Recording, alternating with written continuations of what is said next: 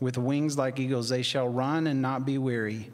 They shall walk and not grow faint. Let's worship together. Thank you.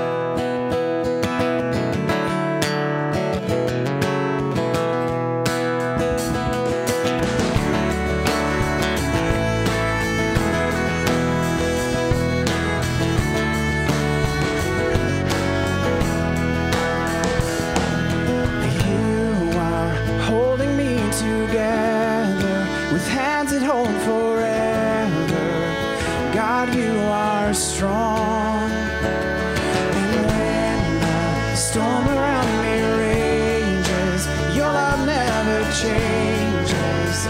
God, you are strong. You are with me, Lord, always with me, Lord. When the waters rise around me, I am safe.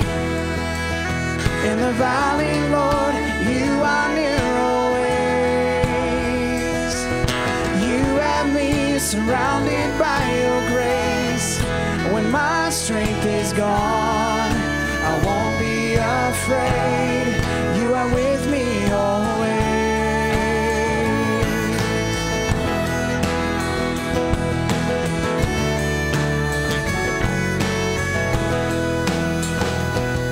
My refuge when the walls have fallen, you are near the broken. God, you are strong. For you make beauty from the ashes with love that never ceases. God, you are strong. You are strong. When the waters rise around me, I am safe. In the valley, Lord, you are near always. You have me surrounded by your grace. When my strength is gone, I won't be afraid. You are with me always. When there seems no way, you are here with me. and this life brings pain, you are here with me. I won't be afraid. You are all I need. You are here with me. When the waters rise around me, I am safe. In the valley, Lord, you are near always. You have me surrounded by your grace. When my strength is gone, I won't be afraid. When my strength is gone, I won't be afraid.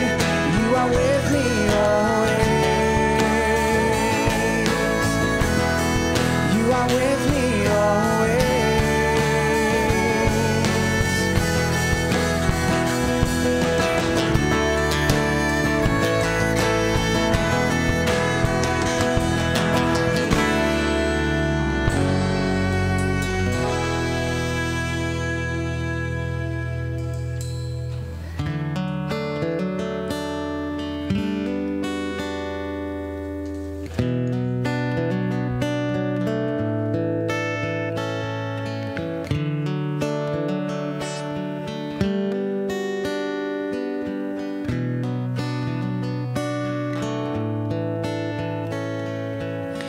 I see your face in every sunrise.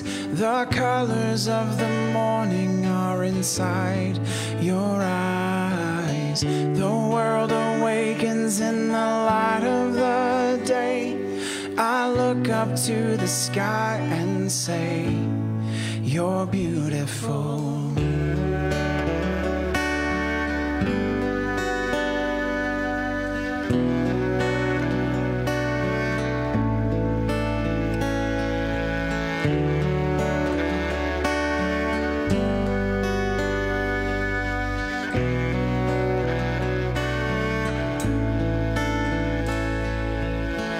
I see your power in the moonlit night, where planets are in motion and galaxies are bright. We are amazed in the light of the stars. It's all proclaiming who you are. You're beautiful.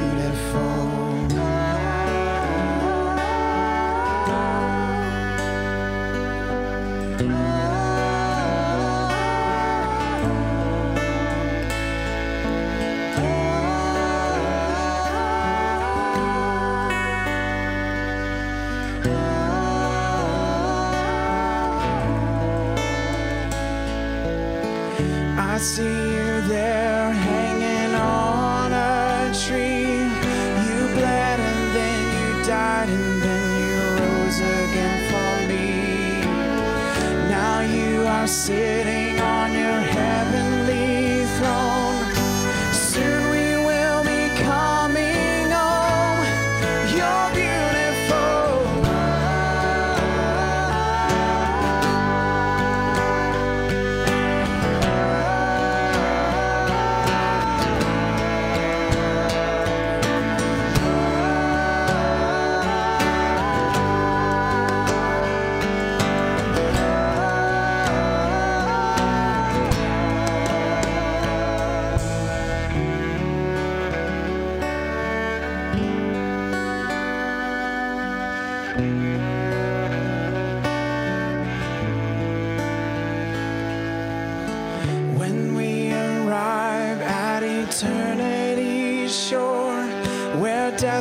just a memory and tears are no more.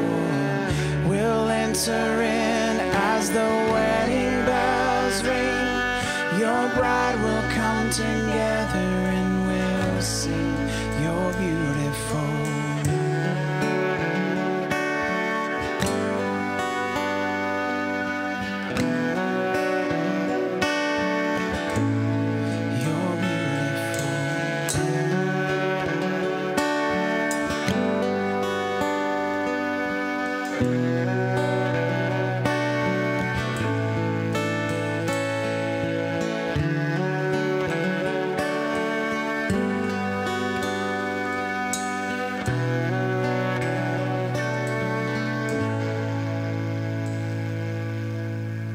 Father, we thank you for the time that we have to come together as a family and come to you, to worship you, to know you. Father, we ask this morning that you would teach us, that you would open our hearts and our minds to your truth. I pray that you would make us like Jesus. We pray in his name. Amen. You guys can be seated, and if you're one of our kids, K through five, you can be dismissed to Sunshine Kids Club. If you're a guest, um, please feel free to go with your kiddo and get them checked in and then come back and join us. Good morning. It's been just one week since we celebrated Easter, Resurrection Sunday. If you were with us, I thought it was a tremendous morning, and the worship team and and Dave and all of it coming together and, and communicating the truth of the gospel. And, and uh, but uh, for me, what was more exciting than what happened up here was what was happening in the back, you know, with guys having to run and find chairs and, and uh, line people up in the, in, the, in the aisle over there. It's exciting, especially after the last twelve months that we've had, right? You remember a year ago, Easter service, having to be in cars out in the parking lot. And knowing that uh, we're able to come and celebrate together, uh, that, that we can uh, be excited about what God is doing, even in difficult times, in times of celebration, in times of mourning, God is always working, right? But there's a thing that happens with us when time moves on. And, and in Scripture today, we're going to look at one week later, Uh, from that Resurrection Sunday, and, and it's a story that is almost as famous as the resurrection story, and that is of Thomas. And you all know him as Doubting Thomas, which I just feel like, would you like to be known as your, your surname is, is your, your weakness, you know? Um, I, it's also unfair because this passage holds one of the strongest statements of faith by Thomas. So we're going to look at both of those, but really this passage addresses our problem with memory, right? God does something in our lives. God moves, draws us through an experience, teaches us something, and then time moves on and we look back and wonder, did that really happen? Did that really happen? Can I really trust God's promise? Can I really trust God's love? Can I really trust God's presence? Because things have changed, right? The situation is different. It's been a week later. Did Jesus really rise from the dead? That, that event that we celebrated last week, is it still true this week?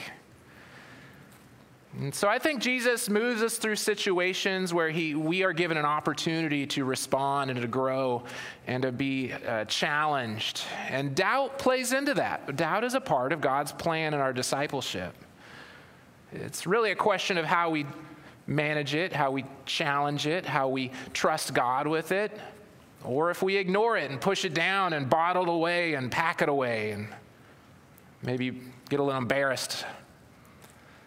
So Thomas, I think, is a leader in this area because we all have doubts. We all have times where we, we question. And so Thomas is just out there with it and gives us an opportunity to learn from this process of how Jesus works in our doubt. So we're going to be in John chapter twenty, and we're going to start our story with what I would call the prologue of the story of Thomas.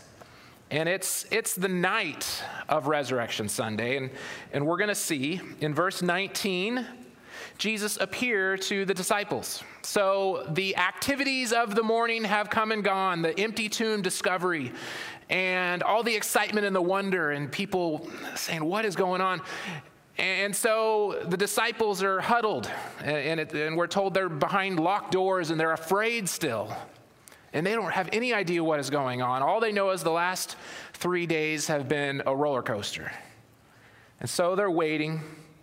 And it says in verse nineteen, on the evening of that day, the first day of the week, that being Sunday night, the doors being locked where the disciples were for fear of the Jews, Jesus came and stood among them and said to them, peace be with you. After all they had gone through, Jesus visits miraculously, because they're hiding and they're they're behind a bolted door, and he just appears, and he's there to strengthen their faith. He's there to deal with their fear. He's there to encourage them, and he's there to bring peace, right? That's the first words he says, peace be with you. When he had said this, he showed them his hands and his side. Then the disciples were glad when they saw the Lord. Jesus said to them again, peace be with you. I have a feeling they were lacking peace, right, in that moment. As the Father has sent me, even so I am sending you. So Jesus finds the disciples. He, he speaks into their life.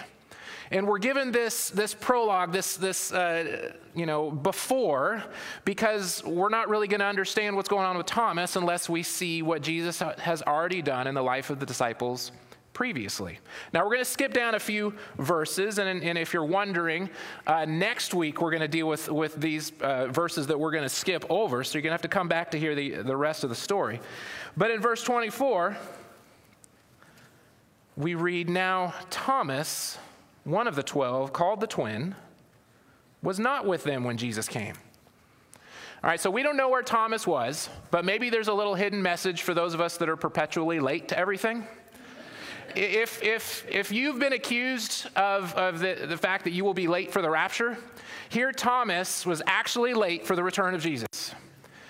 Or maybe he just wasn't there. Maybe he was running errands. Or maybe Jesus picked a time when Thomas wouldn't be there. Maybe Jesus knew what Thomas was struggling with. Maybe Jesus wanted to give him some personal attention. Maybe he wanted Thomas to have to question and wrestle with his doubt a little longer.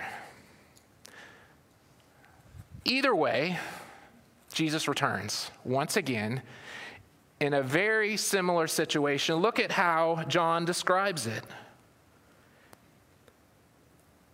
So the other disciples told him, we have seen the Lord. But he said to them, unless I see in his hands the mark of the nails and place my finger and, and place my finger into the mark of the nails and place my hand into his side, I will never believe. So the disciples give him, give him their story. Hey, Jesus, Jesus came up here. We were in this very room. The, the door was locked. You missed it. And Thomas says, no, I don't. I don't believe you. Unless I see proof, unless I can actually get my hands into the wounds. You see, they're telling him about how Jesus showed up and, and showed the wounds. It was him. I'm just not going to believe it. This time of year, many of you are or possibly trying your hand at gardening, right? And there's one particular plant that I've, I've tried growing since I've visited here, or since I've moved here. I guess we're not visiting anymore. And everywhere I've been, I could grow squash. Here, I can't. And it took me a couple years to finally open up about this. I was a little embarrassed, and I would talk to other people, and I'd say, why can't I grow squash here? What's wrong with this place? You know, it always seems to work out fine, right? If, if, you've, if you've gone down this road with me. As it, as it grows, it's great, everything's going fine, you get flowers, and then the one little squash comes, and then it all just rots, turns to mush. And I would blame everything on what was going on, and I would try to solve the problem based on what I thought was going on. It was actually Bill Begin that was the one that finally told me, well, it's the squash moth, and I got a, I got a picture of it for you. That guy is the reason why I can't grow squash. So apparently what happens is he flies around, or he, I guess that's probably a she in this case, flies around, is attracted to the, to the flowers, and while the squash is young and, and tender and, and easily manipulated, this evil moth will find the squash, lay eggs under it, and then fly away. And then soon they hatch, and a little worm starts crawling. And in fact, I have a, another picture that kind of shows the process. So you have these eggs, and then you have this worm, this borer worm will find the squash. And, and, and I was talking to our, uh, my friend Patrick, who's, who's, I don't see him here today. He has a, he has a farm. Um, and so he's a farmer if you want to have, you know, find out what's going on. Um, and, and so this, this moth finds plants that have these tubes in them, right? So not every plant, just the ones that they have a, a highway straight up the plant to burrow. And they eat it from the inside out. So on the outside, you see this healthy plant. And, it, and the moment at which fruit is about to grow and you get all excited, it just collapses on itself. What I didn't know this whole time was that there was something eating through the plant from the inside out. And there's a truth that is evidenced from Thomas's life, and I think illustrated by this process, that, that doubt left unchallenged rots our fruitfulness. Doubt left unchallenged rots a fruitful life. And it, it, you can almost take it a step further that it, there's, there's some interventions you can take. There, people have different processes. I had noticed uh, Nathan posted a picture where he covered them, and he's going to cover them for a little while till the plant gets older. You can you can go in and put things around them and try to uh, to to keep the moth off it. Uh, some take foil and wrap around it. What you're doing is you're intervening, you're challenging it, and you're trying to help that plant grow till it's strong enough so that that, that worm can't get in there anymore. There are points in our lives where Jesus walks in and we have things that are starting to kind of chew through us. And, and we have questions, we have doubts, and we wonder, is God's love true in this moment? Can I trust his promise? But Jesus intervenes. You see, Thomas wanted to stick his fingers in the holes. And he's a lot like us. He's a lot like me anyway, and I don't know about you, but I'm constantly wanting to stick my fingers in the holes of life. I'm constantly, why? Really? Isn't that it? Why is the hole, right? I, I want to want to search that out. God, why? But our desire to put our, whole, our fingers in all the holes is countered by Jesus' constant pursuit of belief in our life. In fact, as I read the story of Thomas, I am convinced that Jesus personally pursues belief in each one of us. And it isn't just that initial belief of salvation, it's throughout our life as we continue to pursue belief. Because if we, if we let these questions and these doubts go unchecked, the moment that it, from the outside, that it seems like everything's going fine, we suddenly collapse. The moment at which Jesus can produce fruit in our life through our own growth, through ministry around us, is the moment at which those doubts finally cut through the heart of it, and we, and we kind of just collapse. Jesus wants to challenge that doubt, wants to use it for our growth, wants to prune us back. And that's why we get to verse twenty-six, right after Thomas's fateful words, "I will never believe." We see this eight days later. And in their accounting, that would be the two Sundays. So you have Sunday and then a week and then the next Sunday. So we're one week later from that day. His disciples were inside again. Thomas was with them this time. He's on time. And although the doors were locked, Jesus came and stood among them and said, "Peace be with you." Same scenario, same words. Jesus is recreating the scene. He is backing the disciples' story. He's coming in and saying, "Okay, Thomas, you doubted the disciples. You doubted me." Because understand something. Thomas was with all of the rest of the disciples all the times Jesus said, "We're going to go to Jerusalem, going to die, going to be crucified. Three days later, I'm going to rise again." And they heard that. And to Thomas's credit, none of them understood what was, what was being said. We're told that they were confused, that they would ask questions, they would wonder what is going on. I think they all felt they were kind of in a swan song as they, as they trudged towards Jerusalem, that this was not going to end well. They knew the heat that they were walking into. And then all the events of the Last Supper and the garden and then the arrests and the trials, the beatings, Peter denying Jesus, the disciples fleeing into the night and hiding, and then hearing about Jesus' death, and, and then that Sunday morning, finding the tomb empty and wondering what in the world is going on. Thomas was a part of all of that. But for some reason, in the moment the disciples came back and said, "He was here, we saw him," it just wasn't enough. He had to see it. Anybody like that? Anybody just have a real problem with the unknown? You can have everybody around you saying, "Oh, this happened, this happened, but I don't know. I need to see it." Jesus recreates the scene. And he walks in and says, "Peace be with you." But then he turns to Thomas and makes it personal. "Put your finger here and see my hands," verse twenty-seven. "And put your hand in my, in your, uh, put your hand, or wait, and put out your hand and place it on my side. Do not disbelieve, but believe." His message to Thomas, his challenge to Thomas, stop being an unbeliever. Stop being an unbeliever.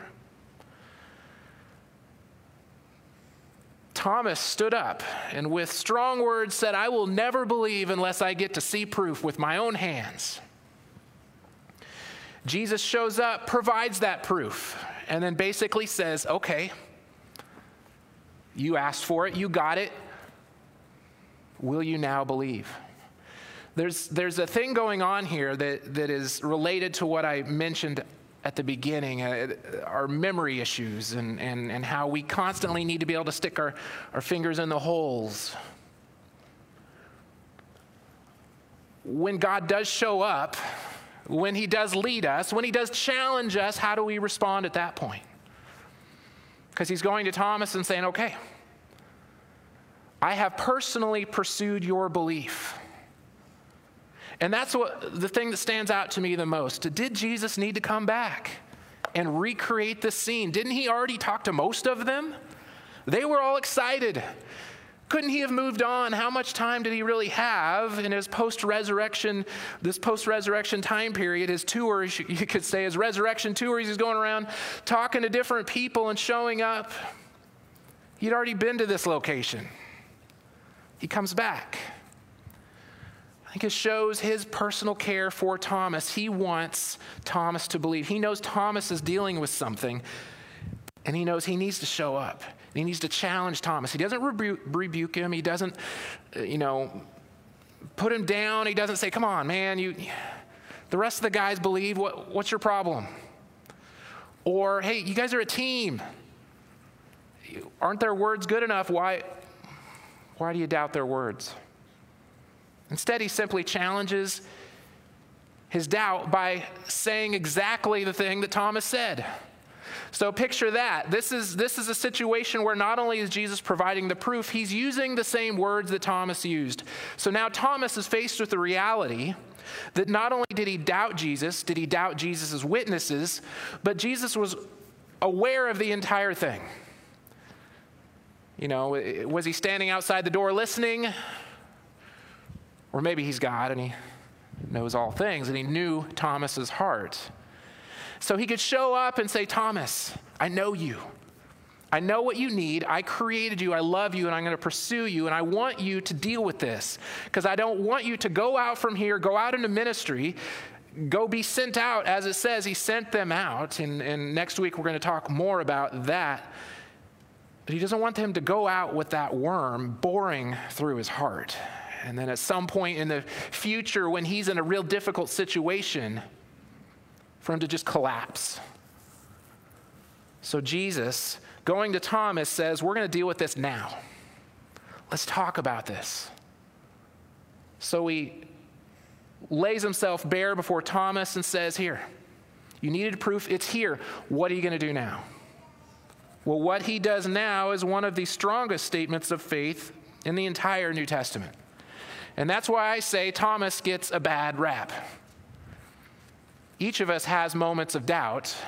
How many of us will stand up and proclaim this? Thomas answered him in verse twenty-eight, my Lord and my God. A strong apologetic for the identity of Jesus. A strong apologetic for the reality of the death, burial, and crucifixion and resurrection of Jesus. That we have a skeptic proclaiming my Lord and my God.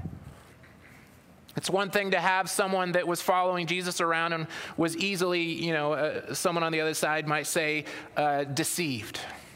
Here we have Thomas who did not believe, who doubted, and is now standing up and saying, okay, I believe. I believe one hundred percent. I am all in. Strong words, my Lord and my God. Jesus said to him, have you believed because you have seen me? Blessed are those who have not seen and yet believe. So we see Jesus challenge Thomas's doubts. We see Thomas respond well. We see him stand up and give this proclamation. It's all about belief. You see, when John writes, belief is a major theme. It's a major word. It's throughout his, his book. And unlike the way we are taught in school, when you write a paper, you put the thesis statement at the beginning, John puts it at the end. And in fact, this story of Thomas and belief and doubt and faith is all put right before what I would call the epilogue of the Thomas story, but really the thesis of the entire Gospel of John in verse thirty, when John says, now Jesus did many other signs in the presence of the disciples, which are not written in this book, but these are written. The things that John picked out, that the Holy Spirit guided him to say, these things need to be written down. Future generations are not going to see and yet believe. They need to read what you are saying. These witnesses that saw Jesus as their Lord, as their God, as their risen Messiah, doing miraculous things, they need, these things need to be written down so that we could see them and read them and believe. But these things are written so that you may believe that Jesus is the Christ, the Son of God, and that by believing you may have life in his name. These things are written. This is John's witness statement, all right? So if you go to a crime scene, there's a witness statement. It's going to be up here. He was really here. It all really happened. That's John's witness statement. He was really here. It all really happened. This isn't a myth. This isn't a story. It's not a legend. It's not hearsay. This really happened. If you weren't with us last Easter and I was to say this place was packed and we had chairs and you'd be like, nah, no way. I wasn't here. I didn't see it. It didn't happen. We give witness to the fact, if you were here. The apostles, they gave witness. And John, through the power of the Holy Spirit, wrote it down so that we might believe, so that we may have life. When we're in a moment of doubt, when we begin to say, did this really happen? Did Jesus really rise from the dead?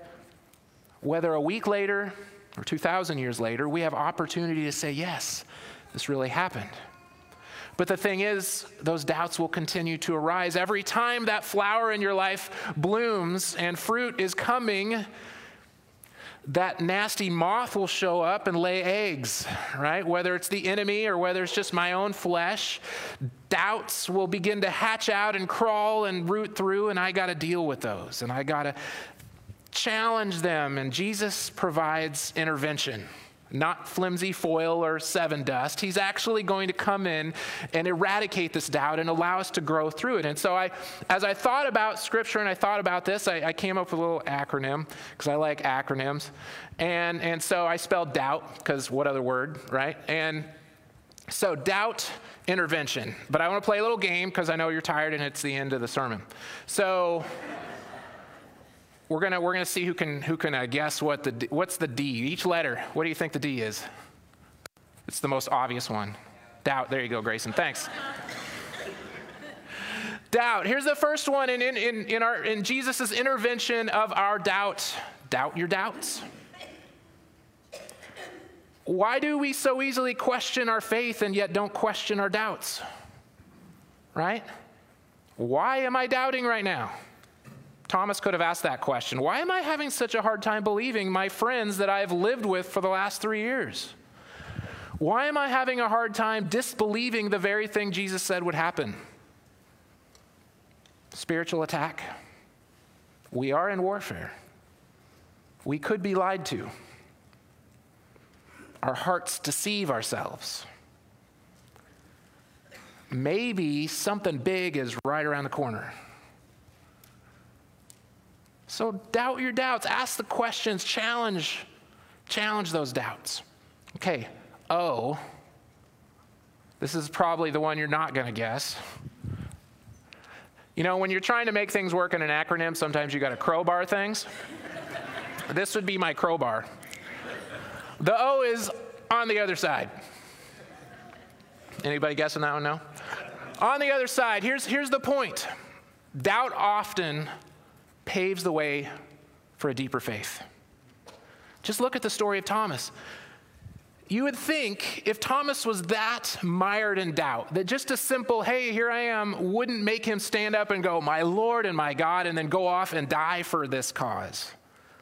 You'd think there'd be this like slow kind of up and down stock market thing. No, he's just like, how often does that happen in your life? Where in a moment of struggle, Jesus intervenes, and then right after that, it's like it shakes your roots and allows them to just dive down deep. And in that moment of that doubt, as you're questioning your doubts, consider the fact that there is an other side of this doubt. There's another side. And on the other side, you will have a stronger faith. Why? Because Jesus is not going to let you go. You're his son, you're his daughter. And he speaks into your life in those moments of doubt, much like he did with Thomas. You see, I think Jesus does personally pursue us to see belief grow. And he does it in your unique way. With Thomas, it was show up and say, look, here's tangible proof. You remember the men on the road to Emmaus. All he did was just to talk about the Old Testament. He talked about the law and the prophets. He taught them. He used scripture. How does he do it in your life? How does, how does Jesus work in your doubts in your life? I know for me, it's in a, a very unique, unique way and maybe in a, in a, unique to that situation, but every time I do, the other side of it, I come out stronger. So when you're in the middle of it, don't give up. Okay, you. Anybody think what? Understanding. Is that Brad?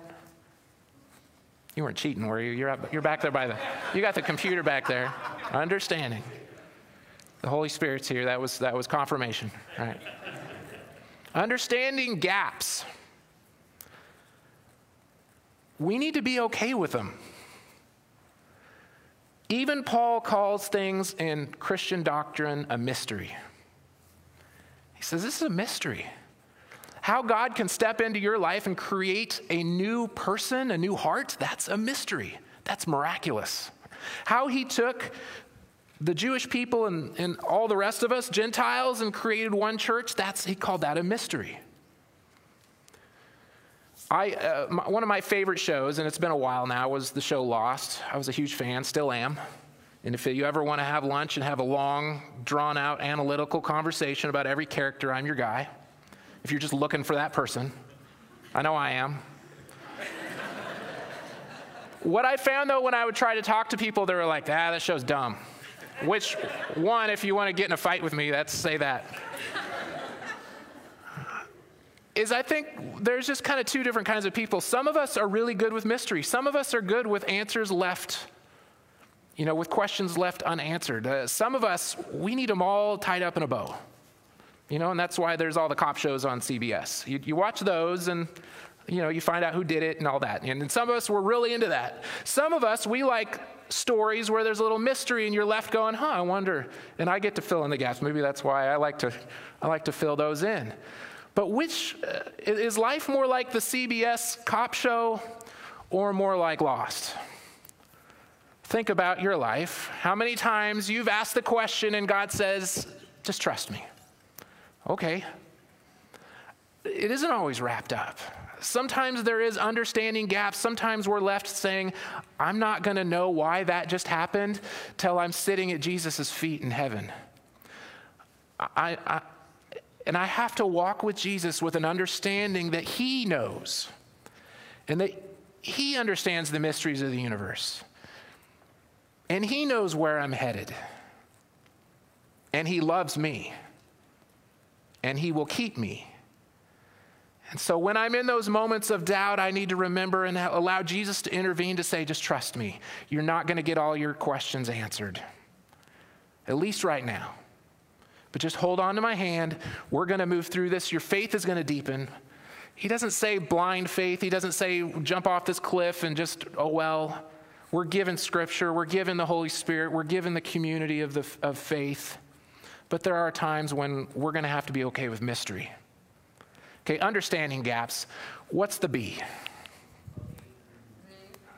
It's not. Wasn't that so obvious? Should have been belief. Should have been. No, it's backtrack. Backtrack. This is not crowbarred at all. Some of I heard a moan, but that's this is not. Backtrack. Fall back on the foundations of your faith. When you're in the midst of, of doubt, sometimes you need to go backwards and go back to where you started. I think about caving. Anybody like going into caves? Some people love it. Some people are like, don't even, nope. You know, I love going in caves. I used to do it a lot when I was younger. Uh, out in Arizona, there's tons of caves.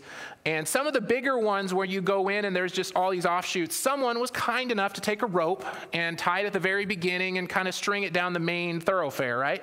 So if you find yourself exploring and you get into a dark area and you're all by yourself and you don't understand where you are, you don't have to get all the way back to the entrance. You just need to get back to the rope. And then you follow that rope back to the entrance. And let me ask you, what is the rope for you? What's that foundation of faith? Maybe it's revisiting a life verse that God has impressed on you. Maybe it's rereading a journal. Maybe it's going back to someone who witnessed God's work in your life to say, hey, God has been with you here and here and here. He will be, he'll be with you uh, in the future. If you're out there on the edge of your doubt, you don't need to struggle all the way back to the entrance of the cave. Just find that rope.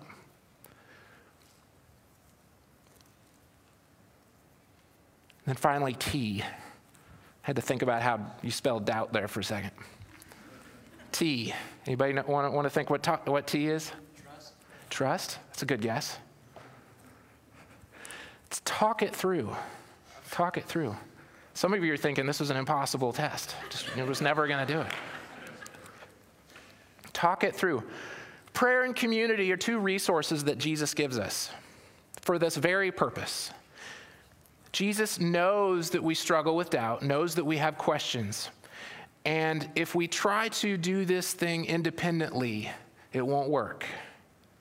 We need community. We need prayer. And in the moments of those doubts, that's when it's necessary to begin talking to God. And God is not surprised by our doubts. When Jesus shows up to Thomas, he already heard Thomas's doubts. And so he simply responds and challenges and provides exactly what Thomas said he needed. He doesn't get offended and say, Thomas, I can't believe you needed me to come back here. No. When we call out to God in our moment of doubt, that's exactly what he wants us to do. There's nothing shameful, nothing unchristian about calling out to God and saying, God, what are you doing? I don't get it. Now, again, it may be a mystery that he is just going to say, you need to be sufficient with my grace in the moment.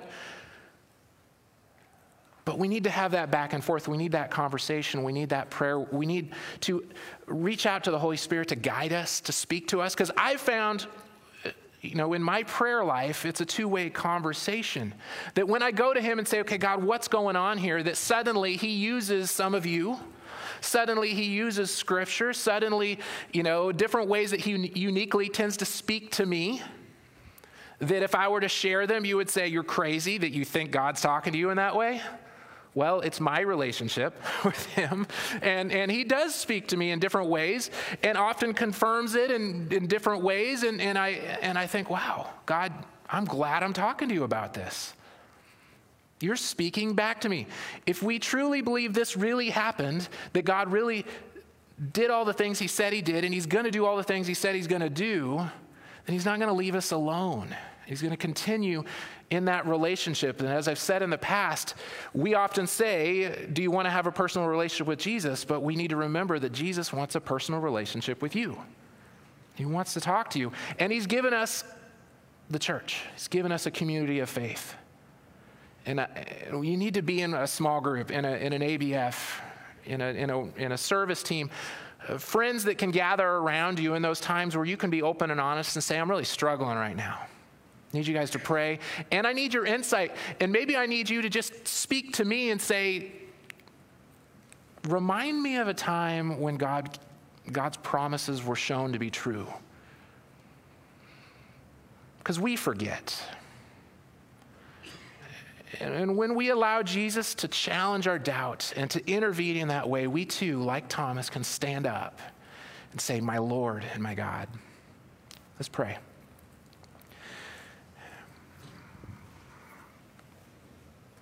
God, you, you pursue us. You are not a God that casts us out into the infinite and just hopes we end up where we're supposed to end up. You're a God that loves us uniquely, relates to us uniquely, provides for us uniquely, walks through locked doors and shows us your wounds so that we might grow through our questions and our doubts. And we praise you for that. The very fact that we have faith, that we have belief, is a gift. And so we sing and we praise you this morning. We call out to you. And I, I want to pray specifically for the person that's sitting in the room right now that is very much in the middle of, of doubts. And you relate to Thomas, and you are asking these questions, and you're making statements like, I will never believe unless. Well, we have faith that you will show up. You'll challenge. So I pray that you would intervene in all of our lives. Give us the faith to say, my Lord and my God, to stand up and proclaim it. In Jesus' name, amen. Let's stand together.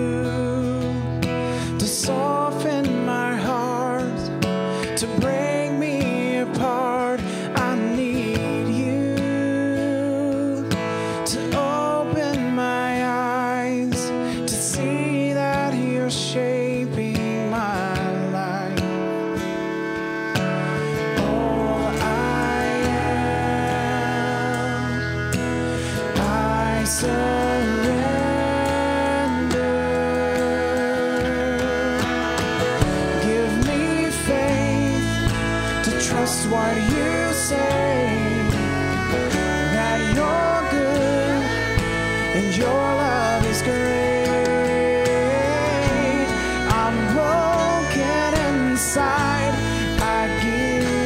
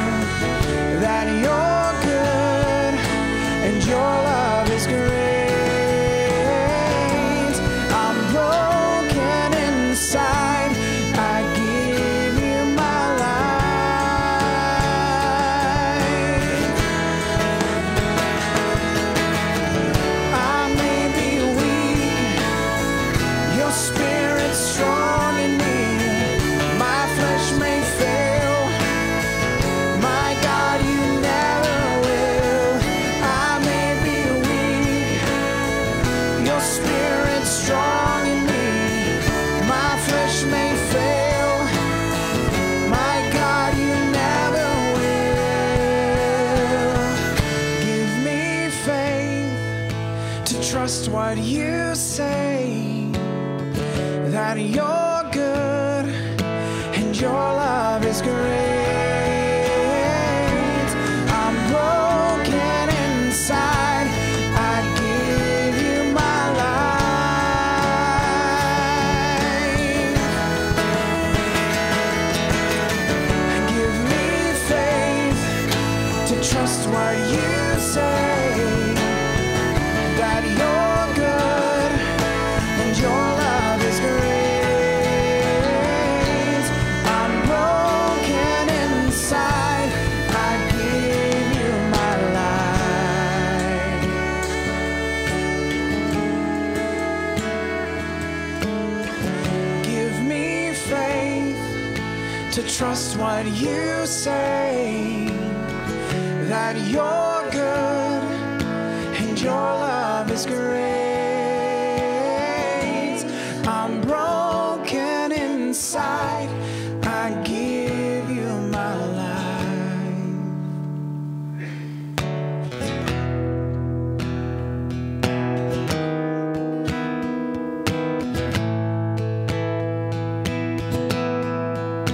Oh Christ, be the center of our lives, be the place we fix our eyes, be the center of our lives. You're the center of the universe, everything was made in you, Jesus. Breath of every living thing, everyone was made for you. You hold everything together, you hold everything together. Oh Christ, be the center of our lives, be the place we fix our eyes, be the center of our lives. Oh Christ, be the center of our lives, be the place we fix our eyes, be the center of our lives.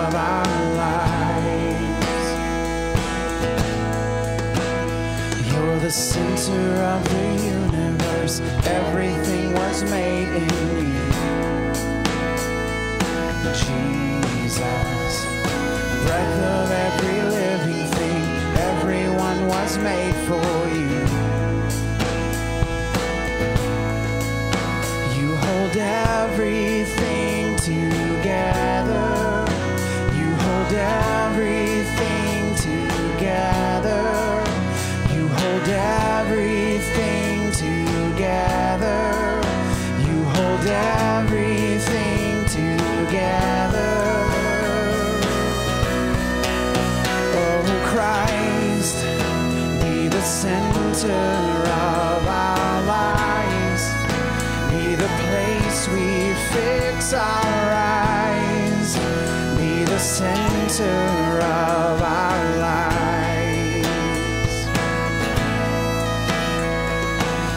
Lift our eyes to heaven, and we wrap our lives around your life. And we lift our eyes to heaven, to you. And we lift our eyes to heaven, and we wrap our lives around your life. Lift our eyes to heaven, to you. Oh Christ, be the center of our lives, be the place we fix our eyes, be the center of our lives, center of our lives.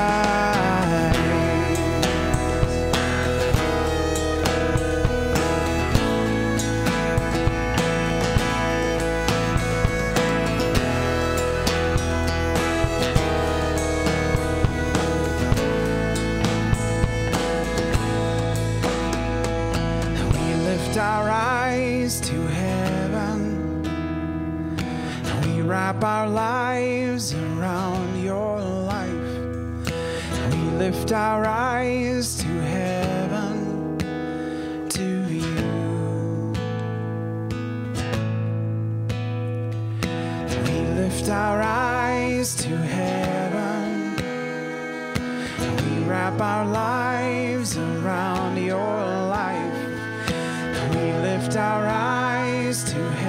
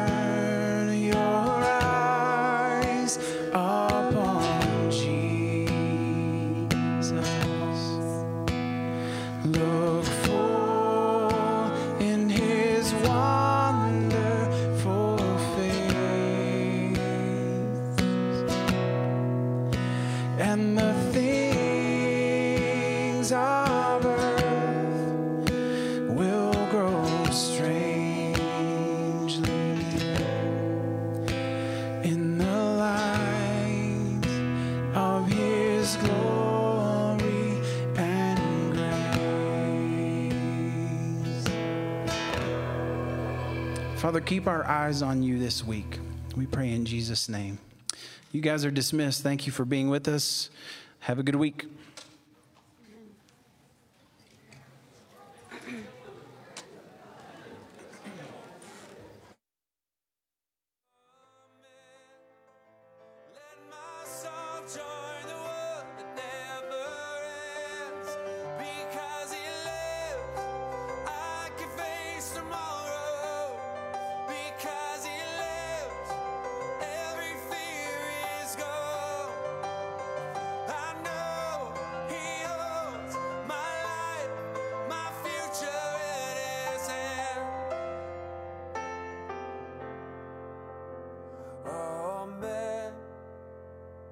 Amen.